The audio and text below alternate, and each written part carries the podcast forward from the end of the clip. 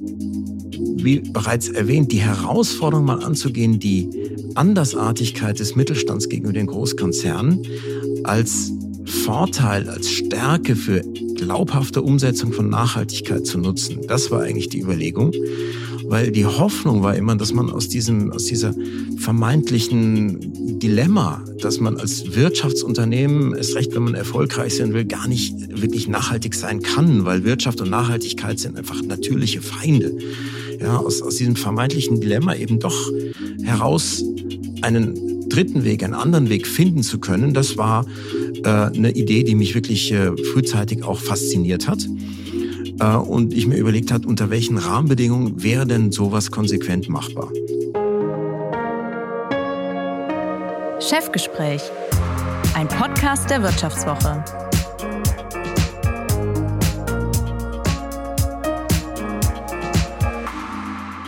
Mein heutiger Gast im Chefgespräch begnügt sich nicht mit einer dezenten Nadel am Anzug, um für sein Unternehmen zu werben.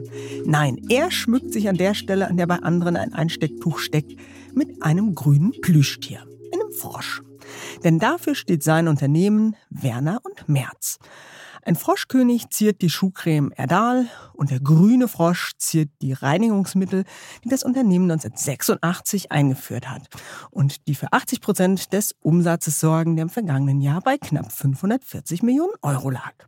1992 trat er, ein Vertreter der Familie Schneider, die 1887 eingestiegen war und 1905 das Unternehmen vollständig übernommen hatte, in den Aufsichtsrat ein. Seit dem Jahr 2000 ist er Vorsitzender der Geschäftsführung. Und so soll es in den nächsten 45 Minuten darum gehen, warum er auf Öko gesetzt hat, als es noch nicht unbedingt cool war und warum er dennoch wenig von der Erzählung von Erweckungsmomenten hält. Ich will von ihm wissen, wie viel Öko wirklich in ihm steckt und warum er seine großen Rivalen schon mal wegen falscher Umweltversprechen vor Gericht zieht.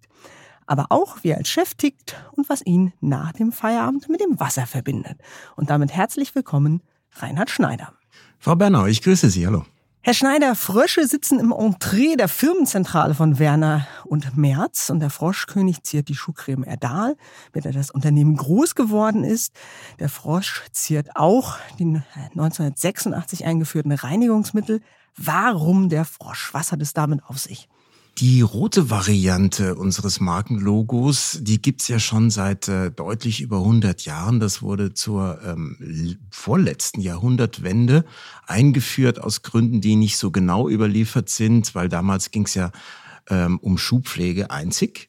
Und ähm, man hatte da ähm, 1900 oftmals Märchenfiguren herangezogen, weil die einfach positiv äh, besetzt waren, wie man im Marketing-Deutsch äh, Marketing -Deutsch sagen will. Ähm, wie zum Beispiel äh, der Schwan bei Stabilo Boss oder äh, der Bär bei Bärenmarke. Und vielleicht war es bei uns der Frosch, weil er auch mit dem Thema Nässe immer gut umgehen kann und dann immer eine brillante Oberfläche auch hat, was äh, damals das Problem bei der Schuhpflege war, dass sie nämlich keine Imprägnierung geboten hat und äh, Unsere neue Rezeptur damals hat das weltweit zum ersten Mal anders gemacht und äh, war dann auch sehr erfolgreich. Wenn man noch ein bisschen weitergeht, gegründet wurde das Unternehmen ja 1867 in Mainz und einer der Gründerväter noch ein bisschen zurück in der Firmengeschichte war Glöckner und stellte Kerzen und Wachsstöcke her. Und irgendwann Ende des 19. Jahrhunderts, als sich dann abzeichnete, dass die Elektrifizierung ihm das Geschäft erschweren könnte, hat er sich umbesonnen und wie Sie gerade sagen, ähm, ja, das Geschäft mit dem Wachs äh, weitergedacht und die Schuhcreme erfunden. Und nochmal ein knappes Jahrhundert später, 1986, haben sie dann die umweltfreundlichen Reinigungsmittel mit der unter der Marke Frosch eingeführt. Und dazu hätte Paul Heimann, Chef von eBay Kleinanzeigen und mein Gast im vergangenen Chefgespräch, eine Frage, die wir an dieser Stelle einmal einspielen.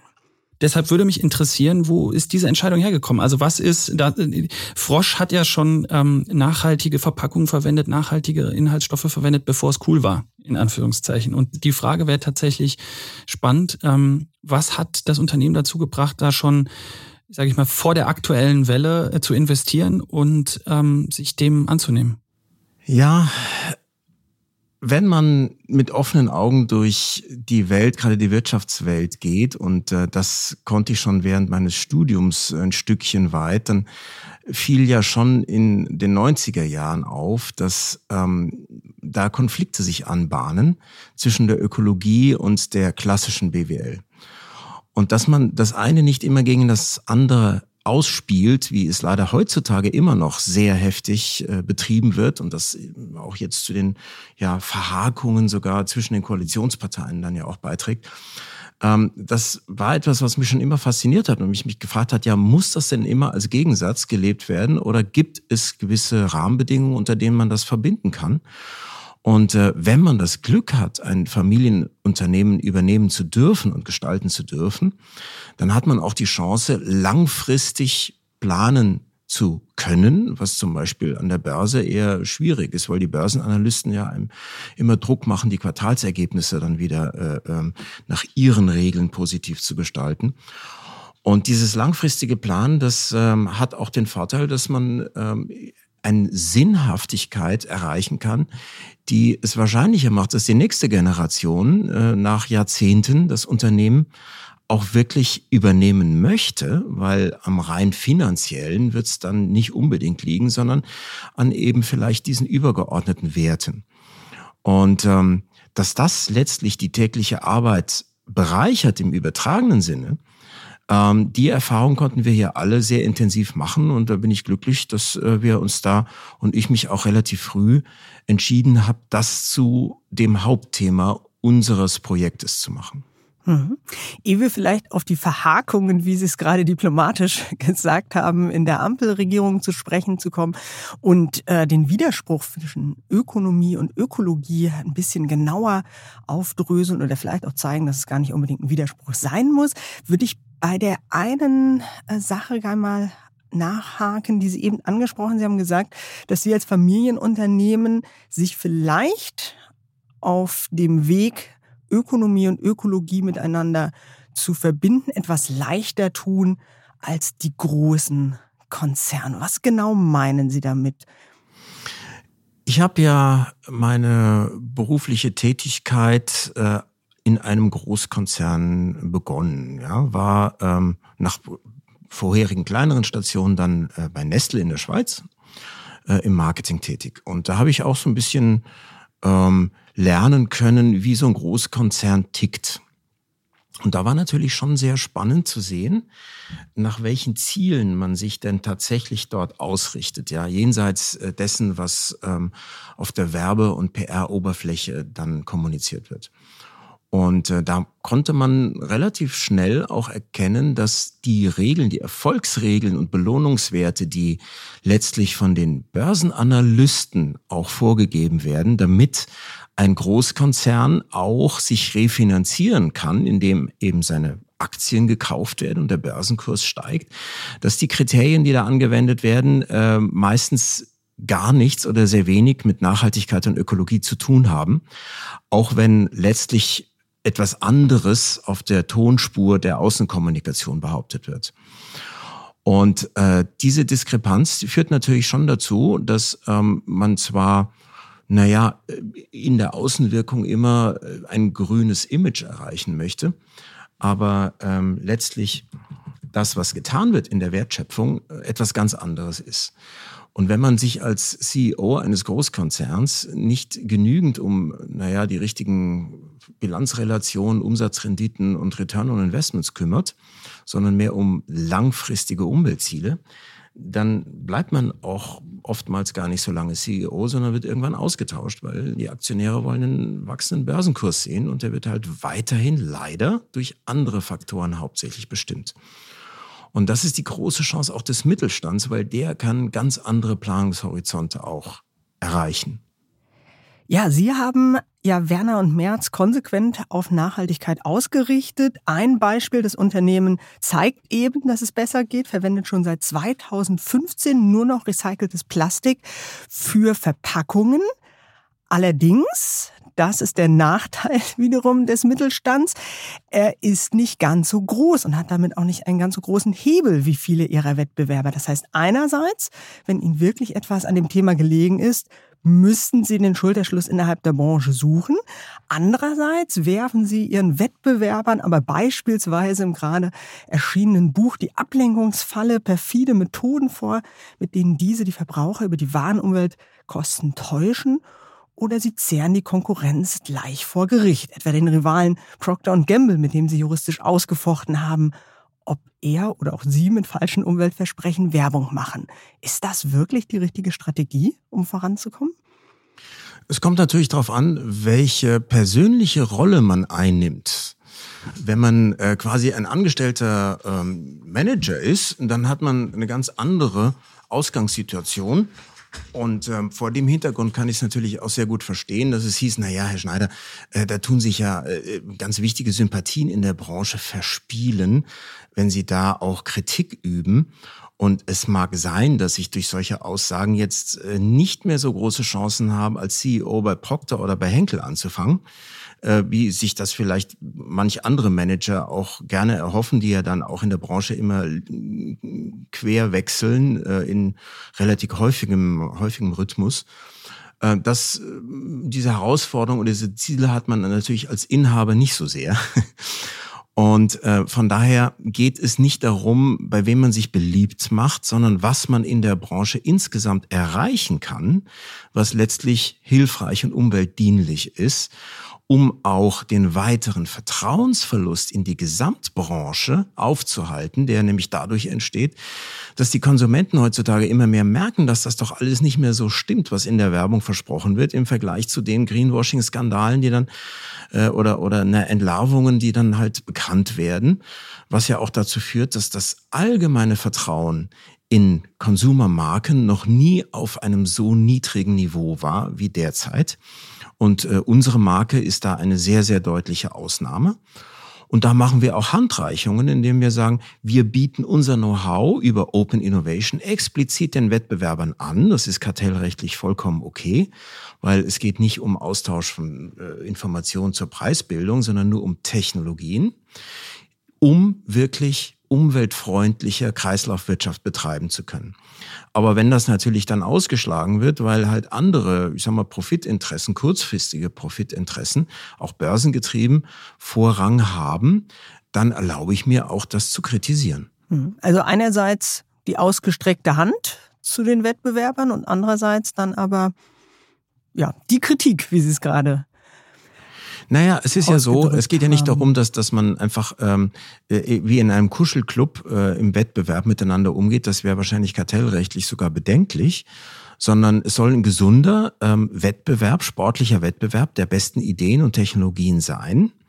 Aber wenn Täuschungen stattfinden, äh, von wichtigen Playern in dem ganzen Mechanismus, nämlich in diesem Fall insbesondere der Verbraucher, ähm, dann äh, entsteht ein Schaden für alle, der gestoppt werden sollte, weil wenn mal das Vertrauen unter ein gewisses Minimum gefallen ist, dann orientieren sich Verbraucher erfahrungsgemäß, und da gibt es auch Marktforschungen dazu, an dem Kriterium, an dem sie noch am besten selber Vergleiche zwischen verschiedenen Markenangeboten machen können, auch wenn sie an nichts anderes mehr glauben.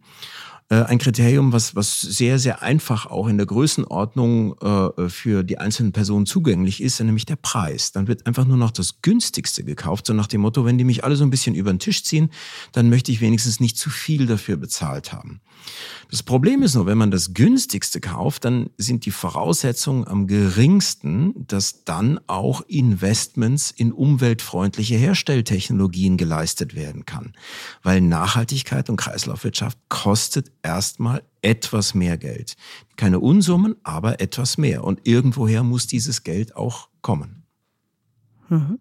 Ich würde gerne noch mal einen Sprung zurück machen. Ich habe es eingangs gesagt, 1986 hat Werner und Merz die ersten Ökoputzmittel in die Drogerie gebracht. Und vielleicht zur Erinnerung, das war das Jahr der Reaktorkatastrophe in Tschernobyl. Eine Zeit, in der deutsche Flüsse vor Phosphaten an manchen Orten wirklich schäumten. Die Zeit der aufkommenden Umweltbewegung. Ein paar Monate zuvor hatte ein gewisser Joschka Fischer in Turnschuhen als Minister seine Vereidigung erhalten, nachdem seine Partei, die Grünen in Hessen, erstmals an einer Regierung beteiligt wurden. Sie waren damals 18 Jahre alt. Wie erinnern Sie sich denn an diese Zeit? Waren Sie ein Öko? Ich sag mal nicht im klischeehaften Sinne. Also ich habe keine Norweger-Pullis getragen, Birkenstöcke oder so eine Rasterlockenfrisur gehabt, um, um dann irgendwo äh, äh, ähm, an, an, an äh, Umweltaktionen dann auffälligen teilzunehmen. Und ich glaube auch nicht, dass das unbedingt das Verhalten ist, mit dem man in Summe am meisten Mitmacher gewinnen kann, weil natürlich ist es auch äh, toll für die Awareness, auffallende Dinge zu tun. Aber die Frage ist, wie kann man ja ähm, den richtigen Trend mehrheitsfähig machen, um auch die mitzunehmen, die nicht zu Extremverhalten bereit sind. Also oder zumindest sehr auffälligem Verhalten. Und ähm, von daher, gut, ich war ähm, in der Vorbereitung meines Schulabschlusses damals äh, und war von daher durchaus abgelenkt inhaltlich. und äh, in der Schweiz. Ähm, und ähm, ja, ich, ich denke, dass das halt auch wieder so etwas ist, was aus den Köpfen langsam äh, herauswachsen sollte, dass man meint, naja, wenn man umweltinteressiert ist, dann muss man solche Klischee-Eigenschaften mhm. erfüllen, um wirklich glaubwürdig zu sein. Man kann diese Klischee-Eigenschaften erfüllen, um, äh, ich sag mal, gewisse Image-Effekte zu erreichen, aber die Glaubwürdigkeit in der Breite erfolgt an äh, über die, naja, wissenschaftlich nachweisbar besseren Kreislauftechnologien, die man in der Breite zum Einsatz bringt, über das gesamte eigene Sortiment und vielleicht sogar jetzt darüber hinaus als interessantes Vorbild über Open Innovation für eine ganze Branche oder sogar branchenübergreifend, weil viele dieser Prinzipien, nach denen wir das jetzt schon relativ lange auch nicht ganz unerfolgreich machen, wären sogar übertragbar, nicht nur innerhalb der Branche, sondern auch über Branchengrenzen hinaus. Mhm. Ehe wir darüber sprechen, würde ich noch mal gern bei den Klischees bleiben, beziehungsweise die ausräumen oder bestätigen.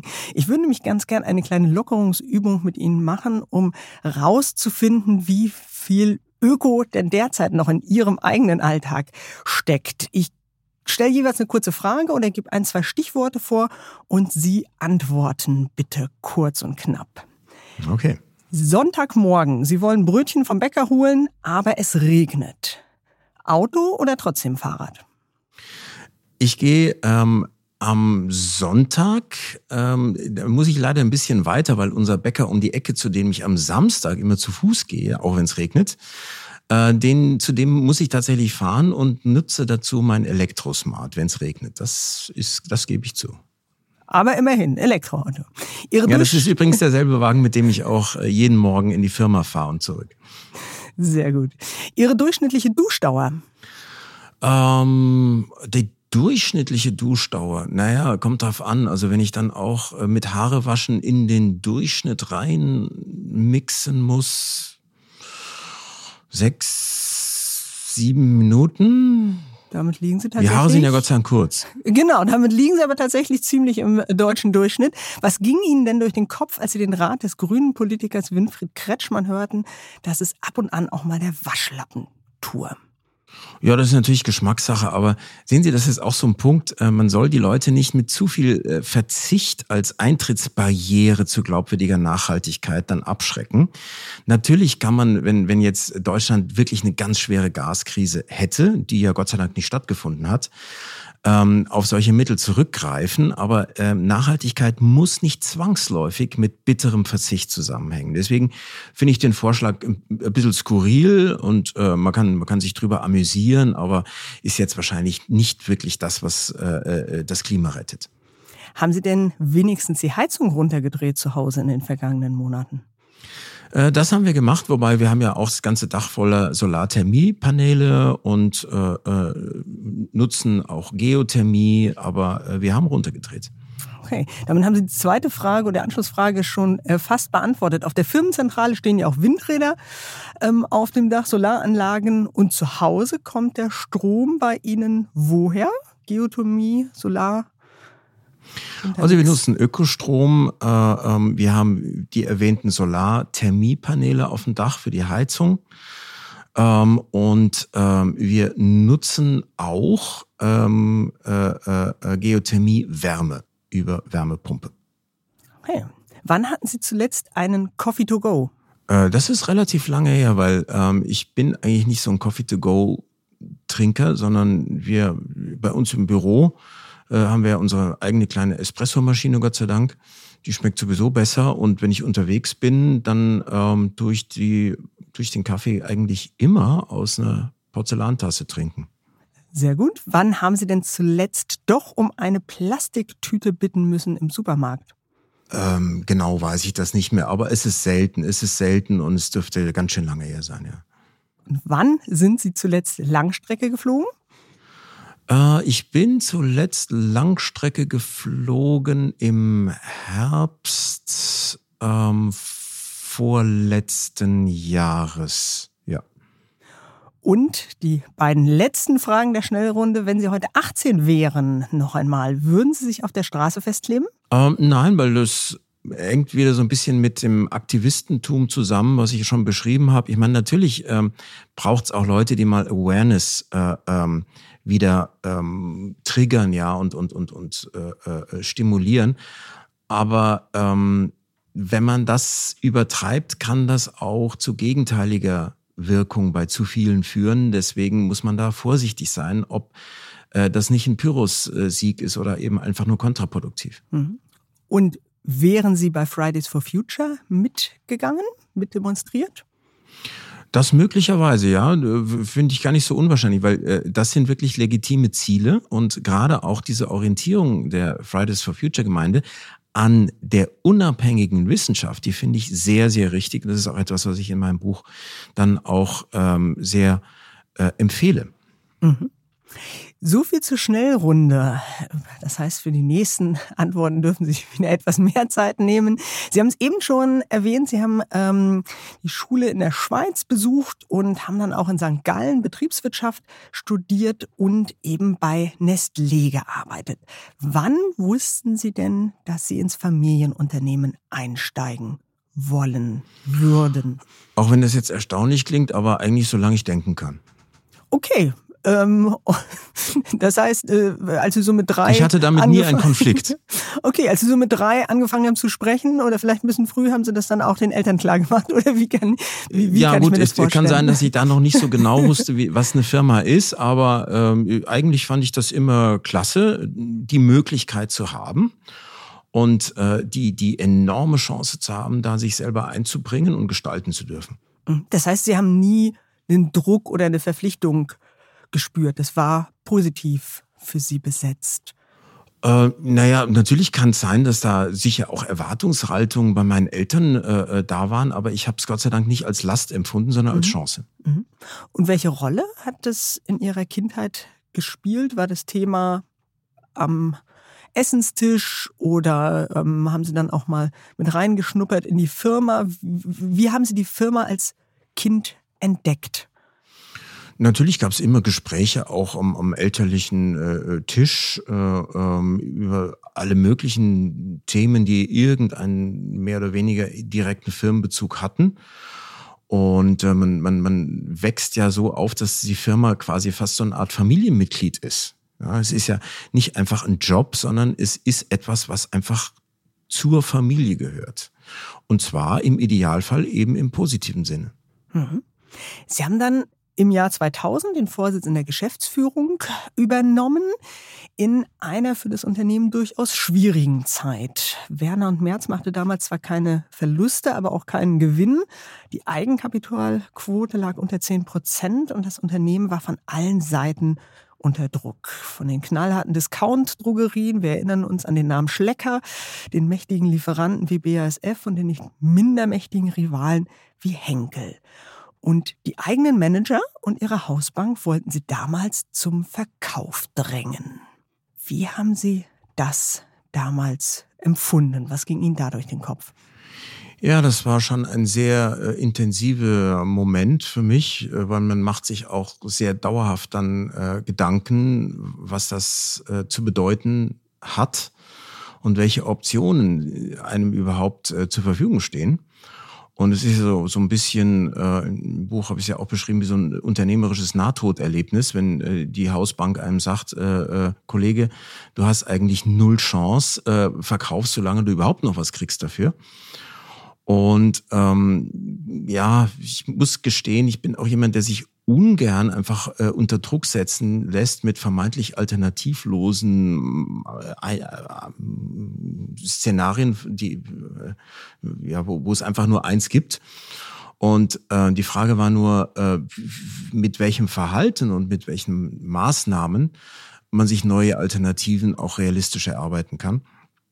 Und äh, das war eine Zeit, in der das Fremdmanagement, weil mein Vater ja schon viel früher verstorben war, der vorher die Firma geleitet hatte, äh, das damalige Fremdmanagement ähm, den Großkonzernen nacheifern wollte, so nach dem Motto, von den Großen lernen heißt Siegen lernen. Ja, man wollte so ein bisschen Klein Procter und Gamble werden. Und ich habe immer mich gefragt, wie weit das denn funktionieren kann, weil ein Hauptvorteil der ganz Großen, diese Skalierungseffekte der Produktion, mhm. der, der günstigeren äh, äh, Massenproduktion im ganz großen Stil, die kann man ja nicht herbeizaubern von jetzt auf gleich als Mittelständler. Und ansonsten ist man als Mittelständler auch von den ganzen Entscheidungsprozessen oft ganz anders aufgestellt. Da habe ich gefragt, kann das nicht auch ein Vorteil sein als ein Nachteil? Und zur Jahrtausendwende gab es ja auch das Mittelstandssterben und die Dotcom-Blase, alles, was nicht irgendwie äh, ähm, im Internet äh, hauptsächlich äh, vertrieben wurde oder unterwegs war, das galt als Old Bricks, als äh, überkommen, Old Fashion. Und äh, da war das natürlich schwierig, auch Banken zu überzeugen, dass man das ganz anders machen kann und dass langfristige Planungshorizonte mit kurzen Entscheidungswegen äh, ein Vorteil sein kann, auch auf dem Markt. Und äh, das war vielleicht ein äh, sehr glücklicher ja, äh, Zusammenspiel, dass das sehr, sehr gut, zumindest in meiner Vorstellung, zusammengepasst hat mit der Ausrichtung auf wirkliche Nachhaltigkeit äh, und Kreislaufwirtschaft. Und äh, wir hatten ja schon ein grünes Produkt zu der Zeit, aber auch noch viele andere Marken. Und diese Gesamtausrichtung äh, konsequenter denn je in Richtung Kreislauf und äh, erlebbare Nachhaltigkeit, die gab es so noch nicht. Und äh, das mit dem Thema Mittelstandsvorsprüngen und äh, Vorteilen zu verbinden, das habe ich so ein bisschen als meine Herausforderung gesehen, ja. Hm.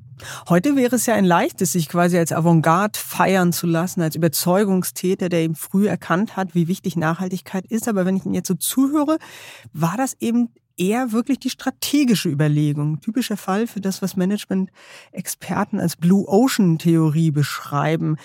Demnach muss sich, wer zwischen aggressiven Rivalen behaupten will, auf die eigenen Stärken besinnen und eben nicht im roten Ozean schwimmen, wo man Raubfischen ausgesetzt ist, die blutige Kämpfe austragen, sondern sich eben auf die Nische, den blauen Ozean besinnen, wo es keine Fressfeinde gab. Also weniger ökologische Überzeugung als strategische Überlegung? Würde ich jetzt so gar nicht sagen, weil äh, es ist auch so, dass im blauen Ozean äh, man nicht sicher vor Gefahren ist. Ähm, weil äh, wenn man in Märkten unterwegs ist mit äh, sehr, sehr hoher Preissensibilität, dann muss man schauen, dass man äh, auch die Nachhaltigkeit so beginnt, dass man sie sich leisten kann. Und ähm, das ist etwas, an dem viele gescheitert sind, wenn keine etwas höhere Zahlungsbereitschaft irgendwann auch erreicht werden kann beim Endkunden. Und ähm, diese Herausforderung zu meistern über ein deutliches Plus an Vertrauenswürdigkeit äh, ist ein sehr, sehr dickes Brett. Ähm, das ist, da haben viele einfach nicht die Geduld, äh, das anzugehen und versuchen dann kleine Auswege drumherum und das nennt man dann Greenwashing. Mhm.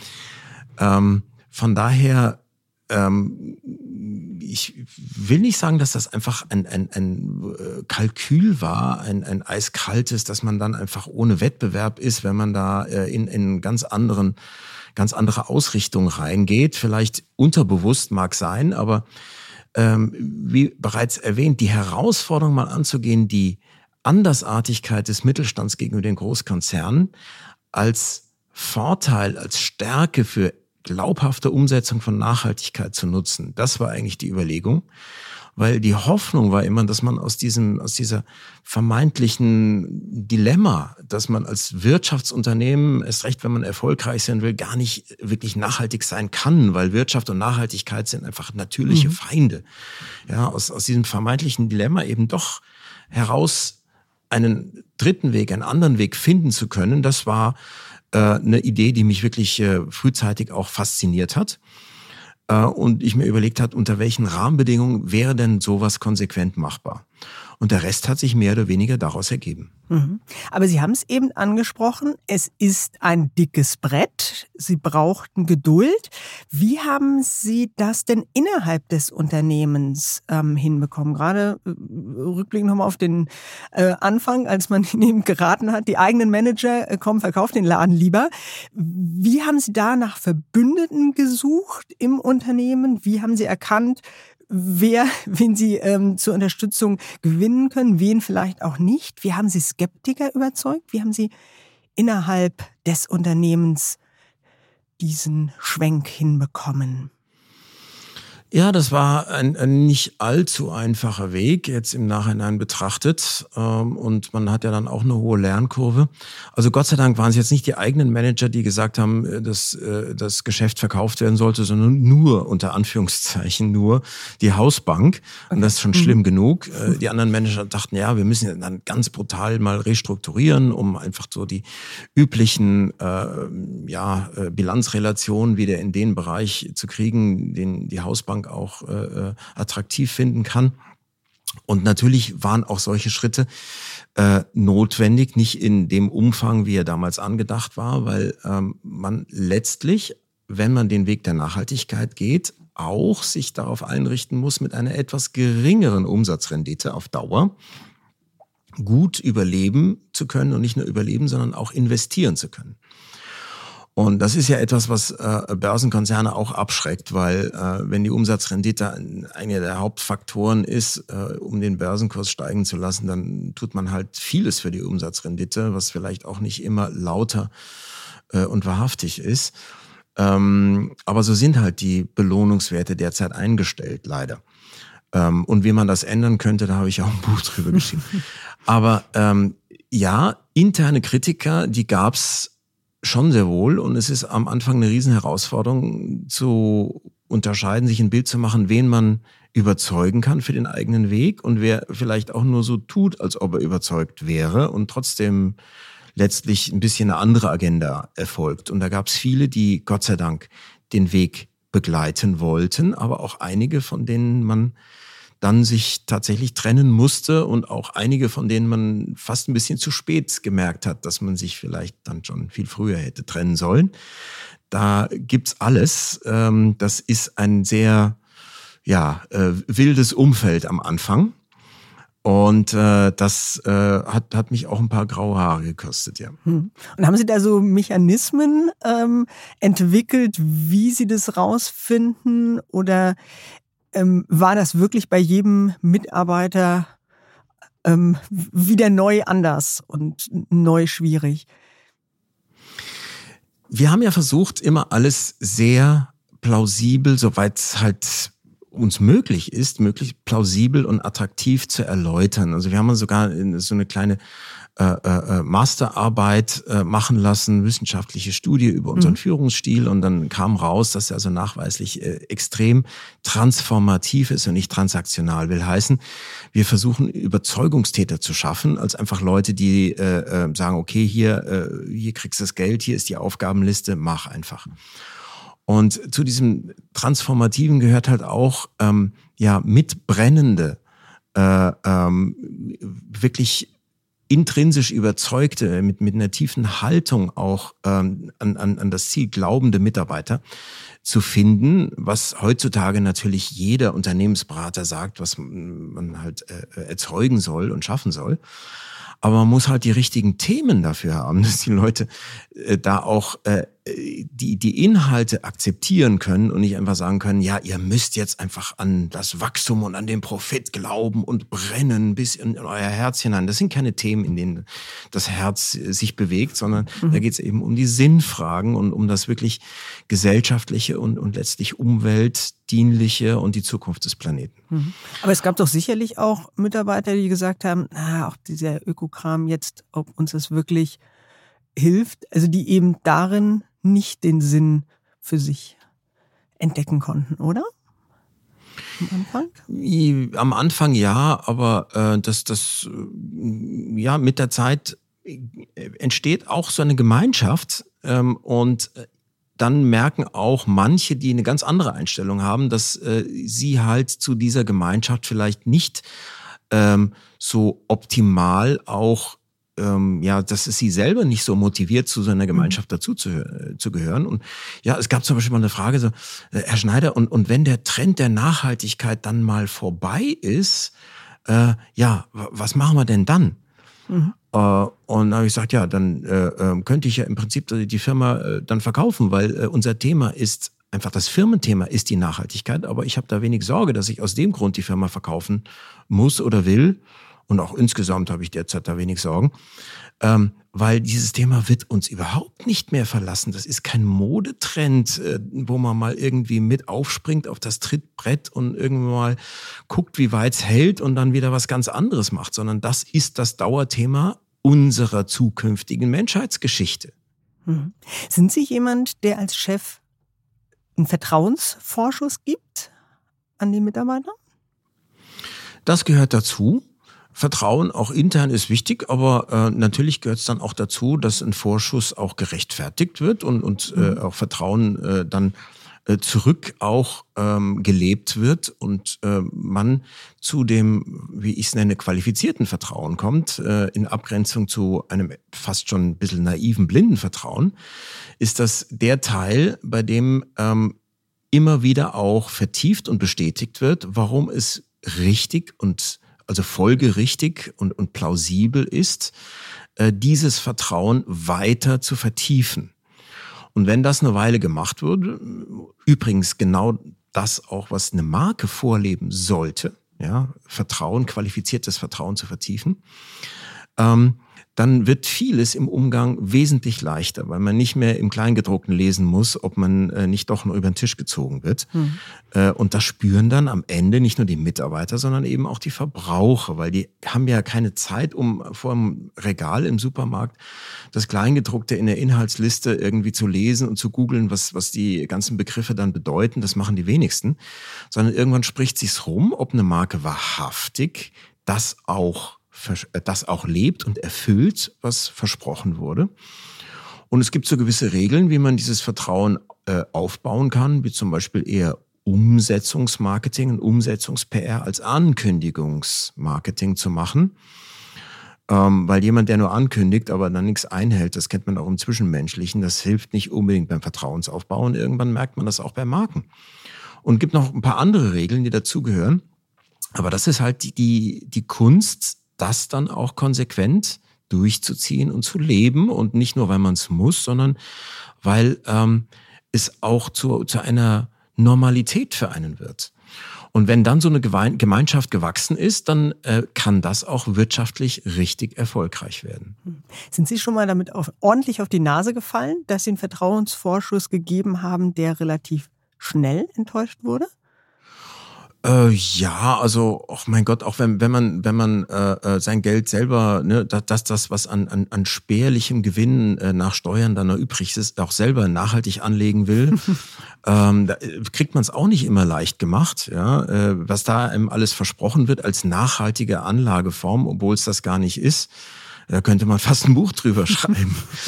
ähm, ja, also auch da ist man nicht gefeit vor Enttäuschungen, aber man muss halt leben, auch mit Enttäuschungen konstruktiv umzugehen, schnell daraus zu lernen, äh, um halt äh, die wesentlichen Dinge und mehr Dinge richtig zu machen, auch wenn ein paar nicht, zu, äh, nicht funktionieren. Ja? Weil das Nicht-Tun, das ängstliche Nicht-Tun ist oft mhm. der größere Fehler. Mhm. Und wie sprechen Sie das bei Mitarbeitern an, wenn Sie merken, das Vertrauen bröckelt oder das Vertrauen ist vielleicht sogar weg und da flunkert jemand oder lügt Sie direkt an? Ja, das ist äh, so ein bisschen tägliche Führungsarbeit. Natürlich kann man äh, durch äh, äh ähm, ausreichend äh, einfühlsame, psychologisch äh, einigermaßen geschickte Fragetechnik durchaus mal so äh, äh, versuchen auf den Grund zu gehen, wo es denn klemmt und, und wo es denn herkommt. Also, Beispiel. Naja, also ich, ich, ich, ich sag mal, ich sag mal, warum Fragen, um besser zu verstehen, sind schon mal nicht falsch. Ja, immer erst verstehen, bevor man verstanden werden sollte. Das ist die bessere Reihenfolge. Und dann klärt sich äh, nicht immer, aber oft dann schon ein Stück weit, äh, woran es denn liegt, ja, welche Hindernisse es denn gibt. Und dann kann man ja sagen, ja, wie, wie können wir die denn wegräumen und was wären denn die Vorschläge des Mitarbeiters? Und äh, wenn man dann im schlimmsten Falle merkt, naja, da ist gar keine Bereitschaft, um konstruktive Vorschläge zu machen, dann ist man natürlich in einem ganz anderen Szenario. Aber das ist dann eher selten der Fall. Also meistens ist man dann überrascht, an welchen fast schon lapidaren Hindernissen es manchmal scheitert und dass die Leute eigentlich selber schon wüssten, wie die aus dem Weg geräumt werden könnten äh, wenn man ihnen mal die Gelegenheit gibt, sich darauf zu konzentrieren. Und äh, das ähm, ist so das, das tägliche Brot der Führungsarbeit. Wir biegen so langsam in die Schlusskurve ein. Und ich würde jetzt noch mal kurz auf ein Thema zu sprechen kommen, was Sie anfangs schon mal angedeutet haben, ähm, der vermeintliche Widerspruch zwischen Ökonomie und Ökologie, an dem sich auch unsere Ampelregierung ein bisschen verhakt hat. Herr Schneider, auf einer Skala von eins bis zehn, wobei eins so gut wie gar nicht und 10 extrem wird. Wie genervt sind Sie vom Gerede von der Technologieoffenheit beim Ringen um Lösungen für den Klimaschutz? Zwölf. Oh, okay. Warum? Weil es aus meiner Sicht eine reine Verbrämungstaktik ist, um weiterhin die alten Technologien zu betreiben unter dem Vorwand, dass einem ja morgen oder schon übermorgen eine ganz geniale neue Technologie zugespielt werden könnte, mit der man alle Umweltprobleme löst und ansonsten ja keine der derzeit schon zur Verfügung stehenden hochwirksamen Kreislaufwirtschaftstechnologien auch gefördert werden sollte, weil ja gleichzeitig alle anderen, nämlich auch die unökologischen und die äh, Technologien, von dem man noch gar nicht weiß, ob sie wirklich funktionieren oder nicht, die müssen ja dann genauso gefördert werden wegen der Technologieoffenheit. Das ist FDP-Sprech, um alte, abgeschriebene Anlagen immer noch am profitabelsten weiter betreiben zu können. Und ebenfalls auf dieser Skala eins bis zehn, wie genervt sind Sie davon, dass die Grünen sich in der Ampel mit ihren Punkten offenbar nicht so richtig durchsetzen können? Ja, auch äh, das äh, ändert von Tag zu Tag. Also es ist leider auch schade, weil ähm, ich mir da auch natürlich mehr grün, grüne Politik erhofft hatte. Aber ähm, wenn jetzt, wie man liest, die SPD sich auch eher so ein bisschen an der FDP orientiert, weil das vielleicht kurzfristig besser ist, vermeintlich für die Arbeitsplätze in Deutschland, obwohl es gar nicht so ist, aus meiner Überzeugung heraus, ist das schon bitter, weil äh, es muss ja einen Grund haben, weshalb eine Mehrheit in Deutschland, habe ich neulich gerade erst eine Umfrage gehört, äh, sich, also die Mehrheit in Deutschland enttäuscht ist von der derzeitigen Klimapolitik man, man auch dachte, da könnte mehr passieren. Aber das hängt wahrscheinlich auch mit verschiedenen Ablenkungsfallen zusammen, mit denen auch Wahlbürger immer wieder naja, dazu gebracht werden, zu hoffen, dass ja irgendwie das vielleicht doch nicht so schlimm wird und erstmal andere Themen zu lösen sind und man ja vermeintlich ganz plausibel und leichte äh, kleine äh, Maßnahmen schon hat, die das äh, jetzt gar nicht so schlimm werden lassen mit dem Klima. Und akut ist es ja auch äh, zwischendurch, wenn mal das Wetter nicht ganz so heiß ist, auch nicht so zu spüren. Und diese ganzen vielen Ablenkungsaspekte, die äh, sorgen halt dafür, dass äh, man sich auf die wesentlichen technologischen Transformationen äh, nicht so konzentriert, und zwar auf die Technologien, die jetzt schon zur Verfügung stehen und einen enormen Unterschied machen könnten, wenn sie denn die richtigen politischen Rahmenbedingungen bekämen. Und da gibt es sehr eklatante Beispiele zur möglichen Kreislaufführung von Plastik. Da kennen wir uns ziemlich gut aus und für uns ist es wirklich unverständlich, warum die wesentlichen, sehr leicht einzustellenden lenkungspolitischen Maßnahmen, so diese Anreize, in Deutschland Beispiel? immer noch alle auf die falsche Richtung sind. Also ich weiß nicht, wie vielen bekannt ist, dass äh, eine Steuer, die auf alle Erdölprodukte erhoben wird in Deutschland, egal ob sie Benzin oder Diesel oder Heizöl beziehen, ein Großteil von dem, was man zahlen muss als Privater und auch als Gewerblicher, ist Mineralölsteuer. Jetzt raten Sie mal, was das Einzige ist, was befreit ist derzeit immer noch von dieser hohen Mineralölsteuer. Das ist nämlich die Herstellung von frischem Erdölplastik, äh, also nicht Rezyklat, sondern frischem Virgin Erdölplastik, was dann leider derzeit immer noch häufig verbrannt wird, selbst wenn es als theoretisch recyclingfähige Verpackung in gelben Sack äh, aussortiert wurde, wird es trotzdem verbrannt. Warum? Weil das Recyceln auch von der ganzen Technologie, weil da noch nicht die Skaleneffekte, so diese, diese großen Mengeneffekte, die Stückkosten haben senken können, so ein bisschen BWL erstes Semester, weil diese Effekte noch nicht da sein konnten, weil es noch nicht gefördert wurde, ist Recycling noch teuer als Einwegverbrennerplastik. So, jetzt könnte man natürlich, so wie beim Elektroauto ja auch in Deutschland sagen, dann müssen wir die neue, gut funktionierende Technologie so ein bisschen in Schwung bringen. Damals gab es ja Abwrackprämie und, und Kaufprämie und so weiter. Wird aber beim Plastik nicht gemacht. Also die falsche Steuer, ne, versteckte Subventionierung des umweltschädlichsten Umgangs mit Plastik, nämlich frisches Plastik aus frischem Erdöl, was am Ende wieder zu CO2 verbrannt wird, das läuft weiter.